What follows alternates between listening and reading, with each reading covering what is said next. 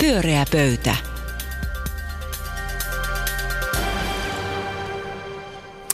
Hyvää alkuiltaa, hyvät kuulijat, tai jos ulos katsoo, niin ehkä hyvää yötä.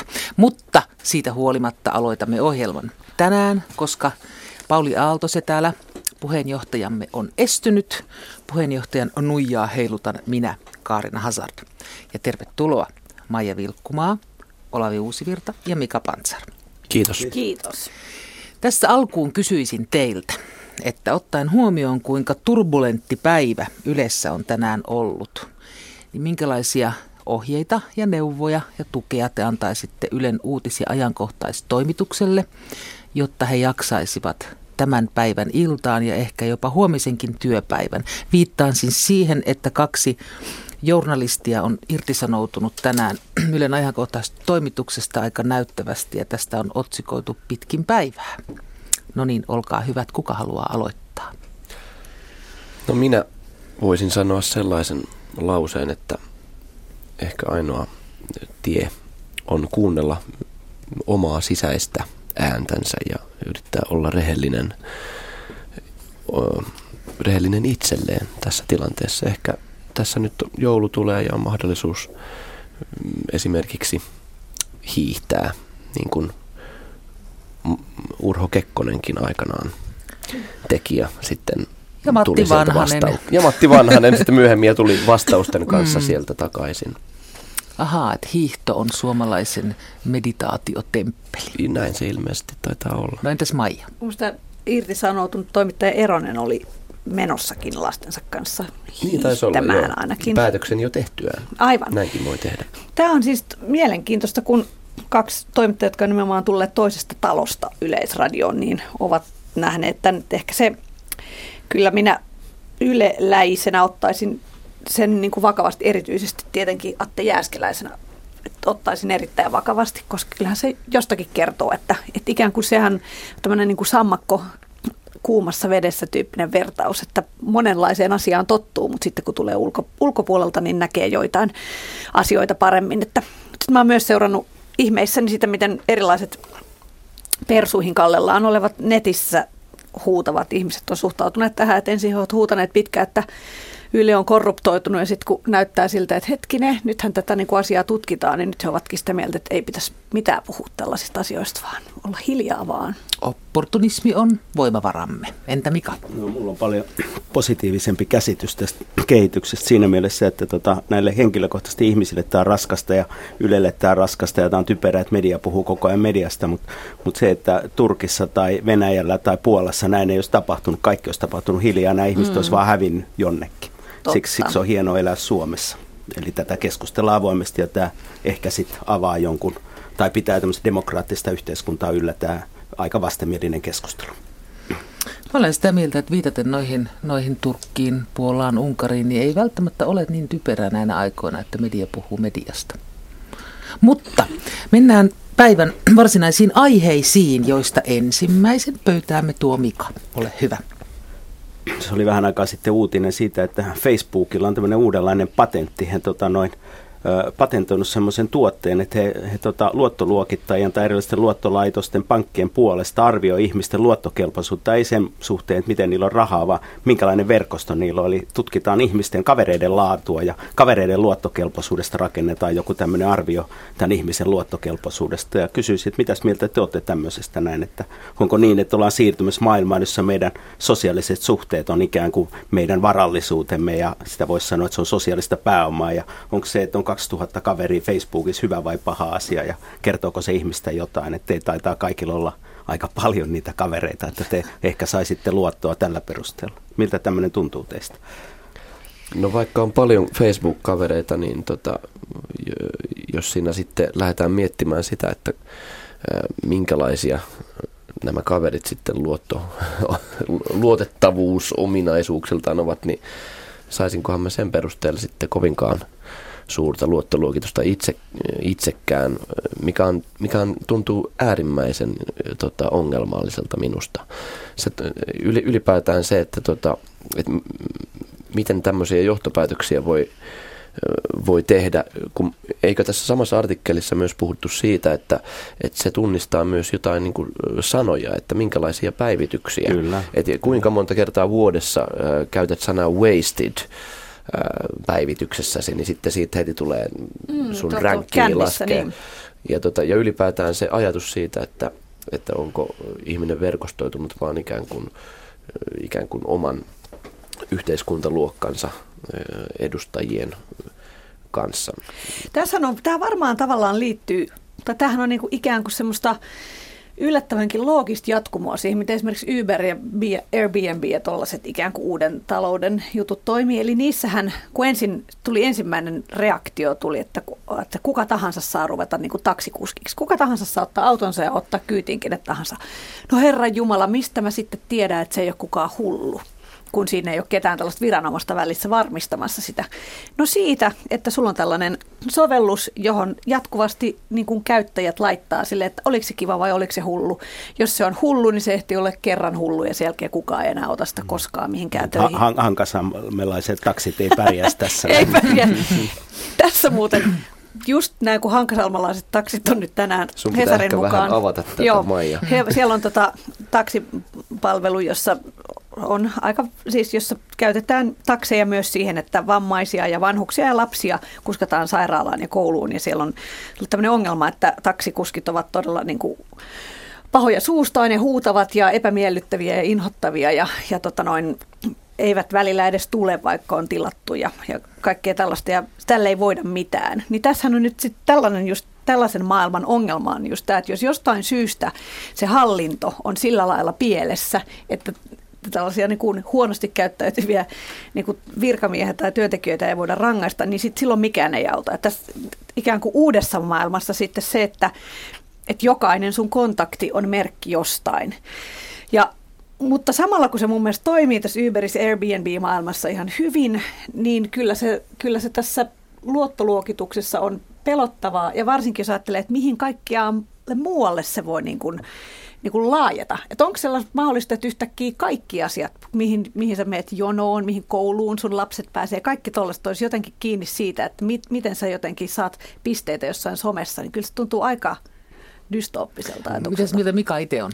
No tota, Y- Yhdysvalloissahan suurin osa rekrytoijista käy läpi tätä sosiaalisen median media-aineistoa läpi ihmistä. Katsotaan, minkälainen kuva siitä on sosiaalisessa mediassa. Toi, ö, mä, mä en ole ihan tiedä, että mitä mä ajattelisin. Tämä on musta mielenkiintoista, mutta sen mä tiedän, mitä tulevaisuuden tutkija Marianne Korpis, joka on tota Palo Alton tämmöinen tulevaisuuden tutkimuksen instituutin johtaja, niin hän sanoi, että me ollaan menossa tämmöiseen maailmaan, että hän kutsuu social, social structured – maailmaksi, joka tarkoittaa, että, että ennen meidän varallisuus oli niin kuin rahana, niin nyt se on siinä ihmissuhteissa. Ja hän sitten kertoi, että hän eli Neuvostoliitossa lapsuutensa Odessassa, niin siellä hän ei ollut rahaa, mutta aina he pärjäsivät. Hän oli yksinhuoltaja, perheen lapsi ja äiti oli lääkäri sairaalassa, niin kaikki tapahtui vaihtosuhteella. Et me mennään tämmöiseen mm. maailmaan, jossa kaikki on vaihtosuhteita ja ihmissuhteetkin on vaihtosuhteita ja en mä siitä tykkää tietenkään. Se on sitten, että me oltaisiin kaikki niin kuin verkostomarkkinoijia, jotka jokainen meidän ystävä olisi potentiaalinen asiakas aika kauhean. Niin varsinkin kun äh, siinä tullaan taas siihen, että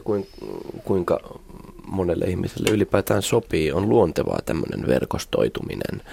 Että tota, sitten on, on tämmöisiä ihmisiä, jotka viihtyy yksikseen – eikä edes ole käytä sosiaalista mediaa mm. mihinkään, niin kuinka heidän sitten...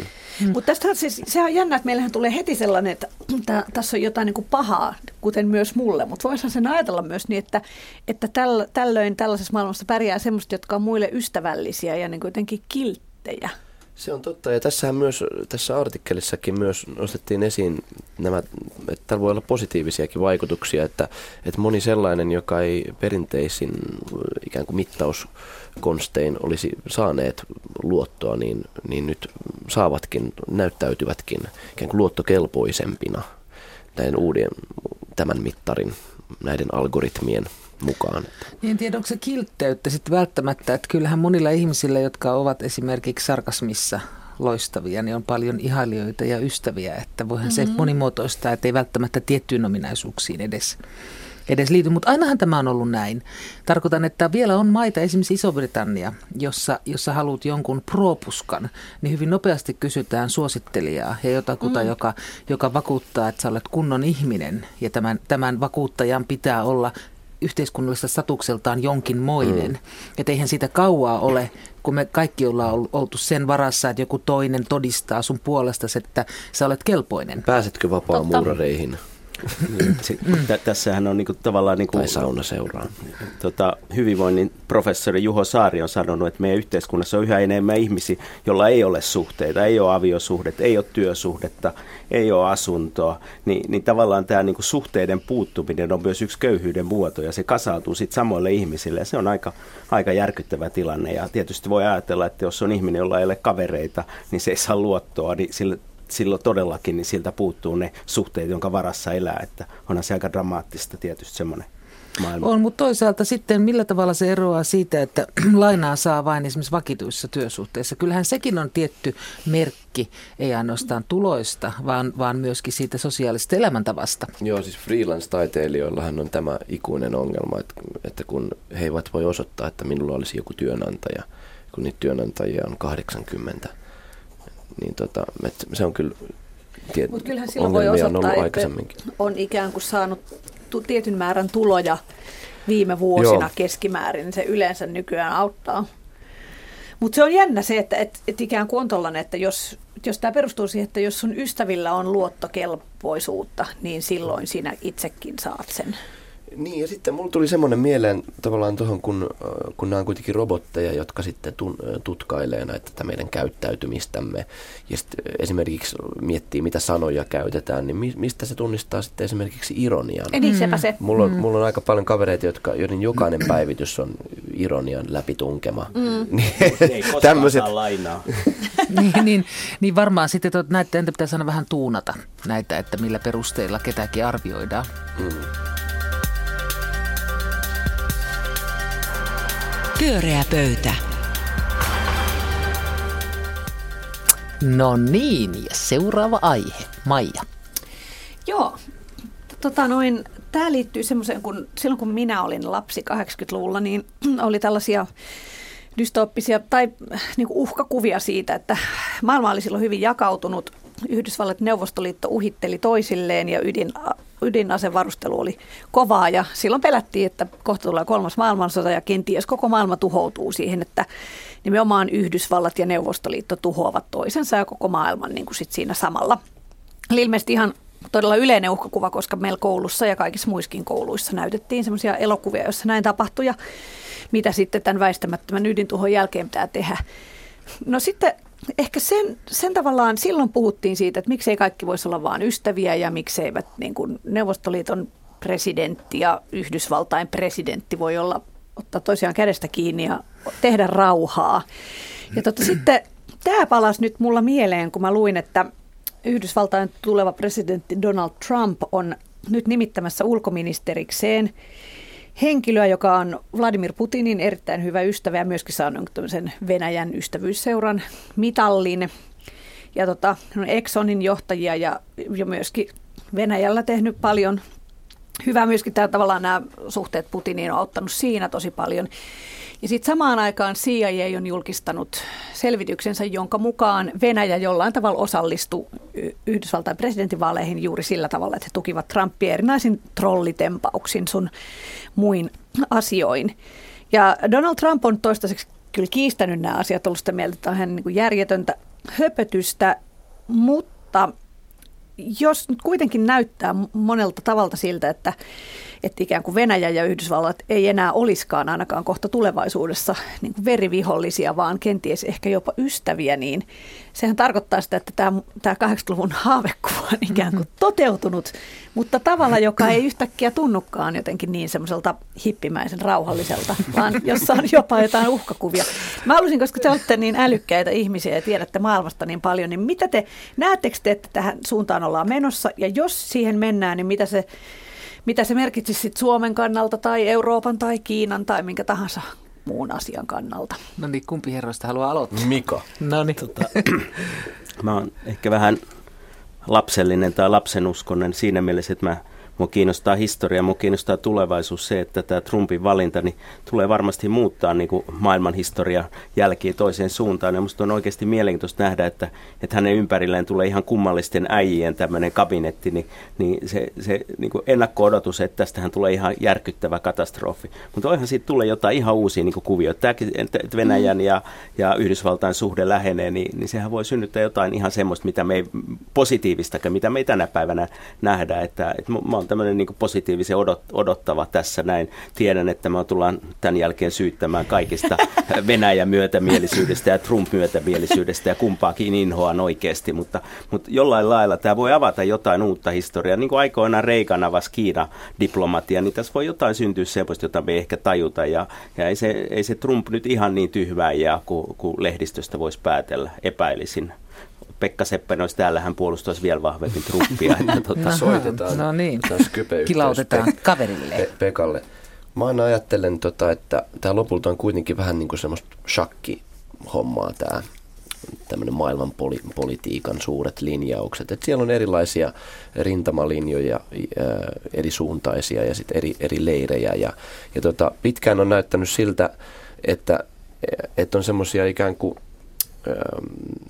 semmoisia niin jotain tämmöisiä aika kiinteästi ikään kuin kivettyneitä asetelmia, kuten esimerkiksi tämmöiset niin kuin jonkinlaiset eurooppalaiset arvot, e-, eurooppalaiset niin kuin luovuttamattomat arvot, kuten demokratia, johon sitten sitoutuu ikään kuin sataprosenttisesti tietyt to- poliittiset mm, toimijat, ja joka sitten on niin kuin estänyt tämmöisiä tiettyjä klikkejä muodostumasta, kuten esimerkiksi sitten semmoisten ma- maiden välinen, valtioiden välinen yhteistyö, jotka sitten kyseenalaistavat jollain tavalla tämän luovuttamattoman demokratian. Ja, ja mä luulen, että esimerkiksi mainitut Trump ja Putin molemmat ymmärtää aika hyvin, että kuinka helppoa tällä asialla, nimenomaisella asialla on härnätä ja ärsyttää, että, että tota pikkusenkin ihan vähän kyseenalaistaa sen demokratian ikään kuin luovuttamattomuuden ja tota itseisarvon, niin heti tavallaan tapahtuu valtava, valtava myrsky isossakin maljassa. Ja, tota, ja siitä on loppujen lopuksi kyse, että, että mun, mun on vaikea, äh, vaikea kuvitella, että Putin ja Trump lopulta olisivat mitenkään niin kuin, tota, samoilla linjoilla tässä suhteessa esimerkiksi, vaan siinä on valtavia eroja, joskin, joskin, tota, joskin ehkä niin kuin tuntevat tiettyä sukulaisuutta Joo, no varmaan aika pragmaattisia, käytännönläheisiä molemmat. Että he, heillä on niin Yhdysvalloissa usein niin, että republikaanit presidentit on pragmaattisia, sitten demokraatit on idealisteja, jotka menee taistelemaan maailmaa. Niin mä luulen, että Trumpissa on tämmöinen bisnesmiehen käytännönläheisyyttä kuitenkin. Tota, eikö se ole just niin, että ne nimenomaan ei ole, ei välttämättä no niin kuin valtiollisesti nämä erilaiset Venäjän ja, ja Yhdysvaltojen mahtimiehet toisiaan tota, kohdannut, vaan, vaan nimenomaan bisnesmiehinä, niin, että niin, et kauppa no. löytää toinen toisensa niin. ja, ja kaupalla ei ole isänmaata. Eikö mm. siinä ole joku tämän tyyppinen liittoutuminen näkyvissä? Niin, ja Yhdysvalloissa niin kuin Yhdysvaltain keskiluokkaa ei uhkaa Venäjä, vaan Kiina kiinalainen työ tai aasialainen työ, että mun mielestä Trump on oikeassa siinä. Mitä voitettavaa Yhdysvalloilla on ikään kuin Venäjältä? Mit, mitä hyvää tässä tämmöisessä niin kuin taloudellisessa liittoutumisessa voisi... No pakotteistahan on nyt jo puhuttiin. Niin, että... öljyteollisuus, onhan tämä öljy ja ja ehkä ympäristöpolitiikassa jossain ne voi löytää hyvinkin toisensa. Mutta eikö löydy paljon tärkeämpiäkin kumppaneita kuin Venäjä sitten, jos puhutaan vaikka öljystä? No, öljys luulen, että Venäjä on aika tärkeä. Siinä kun mm. Saudi-Arabia on taskussa jo valmiiksi, niin sitten saa vielä Venäjän siihen samaan öljytaskuun, niin siellä veikkaisin, mm. että siellä voi olla yhtenäisiä intressejä. Nythän sitten moni on, tai siis ilmeisesti ainakin Baltian maissa on herännyt tämmöinen huoli sitten, että jos oikeasti käy niin, että Yhdysvallat tai NATO ei millään tavalla sit niinku osata enää kiinnostusta siitä heidän suojaamisestaan, niin että onko sitten tällainen mahdollista enää. Se on jännä, miten kun asiasta, historiassa tapahtuu käänne, mä ainakin itse huomaan, että mä oon silleen, että no ei sitä Venäjää nyt varmaan enää Baltian maat kiinnosta, kuitenkin ne on ollut itsenäisiä ihan hetken vaan, mm. että miksipä ei kiinnostaisi. Niin ja sitä ajatellaan jotenkin, että YKkin nähdään semmoisena niin ikuisena, vaikka loppujen lopuksi on ollut niin kuin perhosen siiven iskun ajan olemassa. Mm Mutta tuo demokratia, mistä sä mainitsit, että sillä on hyvä härnätä, että hieman, niin eikö demokratia ole sillä tavalla absoluuttinen, että sitä joko on tai sitä joko ei ole? Vai no, voiko sitä olla, olla tota, liukuvasti jonkin verran? No se on hyvä kysymys, koska sittenhän tavallaan Venäjälläkin hän, tavalliset ihmisethän monet ajattelee, että he, he ovat tietyllä tavalla niin kuin elävät demokratiassa. Ja, ja siellä se nähdään nimenomaan ehkä tämmöisessä niin kuin toisten väristen lasien läpi. Mutta, mutta toi on ihan en mä tiedä, mitä, mitä te sanoitte, onko se... On, onhan niin kuin Yhdysvallat, se on niin kuin perusdemokraattinen semmoisessa niin kuin ruohonjuuritasolla, että siellä niin kuin jokainen ihminen voi osallistua oman alueensa kehittämiseen, mutta sitten taas presidentinvaalit, mitä demokraattista siellä on, kun rahalla, rahalla vaan pääsee, ei voi päästä, jos ei ole miljardööri. Tai ei mitä, voi päästä mitä sitten, jos, ta, mitä sitten oikeuslaitos? Mun mielestä se ei näy, näyttäydy tota, välttämättä ihan hirveän niin kuin, demokraattisessa vallossa Yhdysvaltojen niin, vankilajärjestelmä. Onko, kai, tai onko kaikilla niin kuin oikeus Joo. yhtäläiseen tasa-arvoiseen kohteluun Siitä taas tulee mieleen, että onko se ylipäätään mahdollista. Sehän ei näytä täydelleen toteutuvan missään, edes Vallan. Suomessa, että tavallaan kaikki pystyisi, koska aina tulee niitä klikkejä, aina tulee niitä hyvä veli yleensä, ne on velikerhoja, jotka tavallaan jollain tavalla junailee niitä asioita ikään kuin, niin kuin vähän niin kuin säädösten ohi tai mm. jollain muulla tavalla. Ja nyt se on ehkä siis, nythän se näyttää siltä, että yhtäkkiä tuommoinen yksi iso hyvä velikerho on kehkeytymässä sinne. Niin, mutta eikö se tavallaan, just jos ajattelee tavallaan, että se mitä nyt tässä on varsinkin kylmän sodan aikana niin kuin eniten pelätty, että, että jompikumpi painaa sitä nappia, nappia sitä punaista nappia, niin, niin tavallaan sitten jos nyt, nyt saunoo yhdessä tuolla. Niin, niin mutta pitäisi kiinalainen painaa nappia tai... Is... Niin, tai pohjoiskorealainen. Itse asiassa, joo, siitähän on. No niin.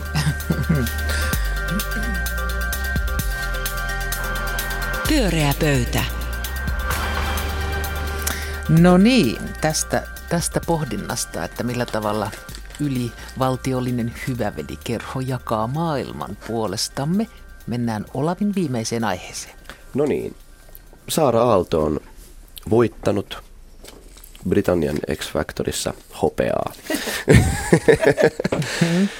ja me pyörän pöydän ritarit täällä onnittelevat onnittelevat Saaraa hienosta, Kyllä, hienosta, Saara. hienosta saavutuksesta.